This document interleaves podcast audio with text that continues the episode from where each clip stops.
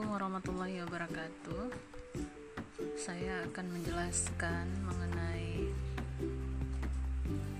dasar pertimbangan yang dijadikan sebagai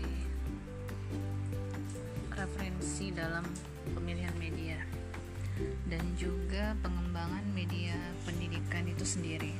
Nantinya yang akan saya jelaskan ini menjadi referensi dan bahan bagi Anda dalam membuat produk media pembelajaran yang sudah saya tugaskan beberapa waktu yang lalu.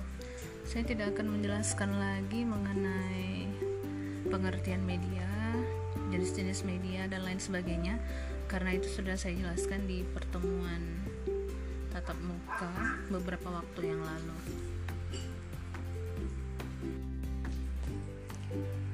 Jadi ada lima poin yang dijadikan sebagai dasar pertimbangan dalam pemilihan media. Apa saja yang pertama yaitu kesesuaian dengan tujuan perilaku belajar.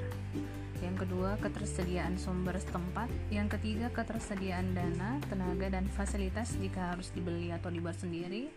Yang keempat, media itu bersifat luas, praktis, dan tahan lama. Yang kelima, efektivitas biaya untuk jangka waktu yang panjang. Nah, kelima poin ini adalah dasar pertimbangan pemilihan media menurut Dick dan Carey tahun 1978.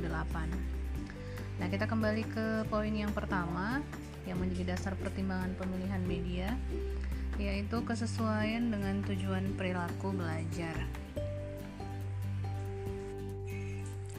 Maksudnya adalah ketika guru memilih sebuah media di dalam proses pembelajaran, maka guru harus menyesuaikannya dengan tujuan apa yang ingin dicapaikan dicapai oleh guru dalam proses pembelajaran tersebut.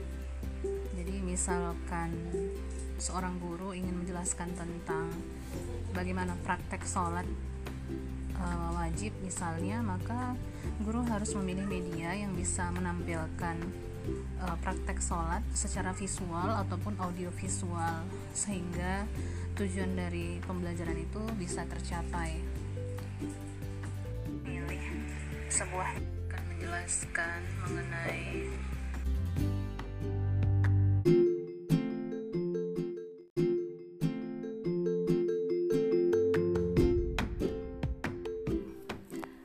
Baik, kita lanjut ke dasar pertimbangan pemilihan media yang kedua, yaitu ketersediaan sumber setempat. Maksudnya, ketersediaan sumber setempat ini adalah apakah media yang akan digunakan oleh guru nanti dalam proses pembelajaran ada di sekitar guru atau mudah didapat. Jadi kalau misalnya tidak ada, berarti guru harus rela untuk membeli atau mencarinya atau mungkin membuat sendiri yang ketiga adalah ketersediaan dana, tenaga, dan fasilitas jika harus dibeli atau dibuat sendiri. Nah, jadi tadi kalau misalnya uh,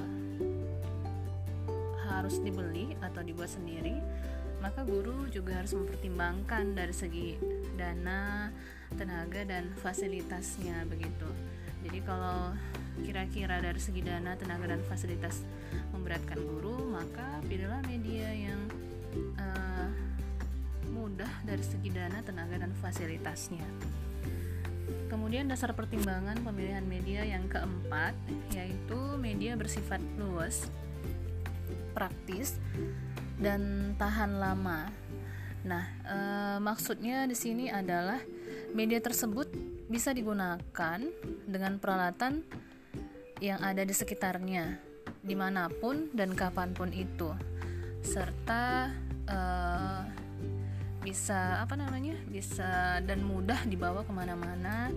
Misalnya dijinjing atau di dipindahkan seperti itu.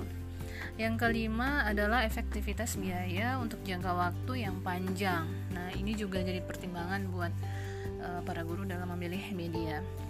Uh, terkadang uh, sebuah media itu terlihat mahal tetapi uh, dari segi efektivitas atau efisiensi uh, dalam segi biaya dan efektivitas waktu ternyata lebih hemat dan murah daripada um, pembelajaran yang terlihat murah tetapi dari segi biaya dan waktu itu membutuhkan jumlah yang lebih besar seperti itu. Jadi guru harus lebih hati-hati dalam memilih media akan digunakan dalam proses pembelajaran seperti itu. Baik, itu adalah lima dasar pertimbangan pemilihan media menurut Dick dan Carey tahun 1978. Nanti akan kita lanjutkan dengan materi pengembangan media pendidikan.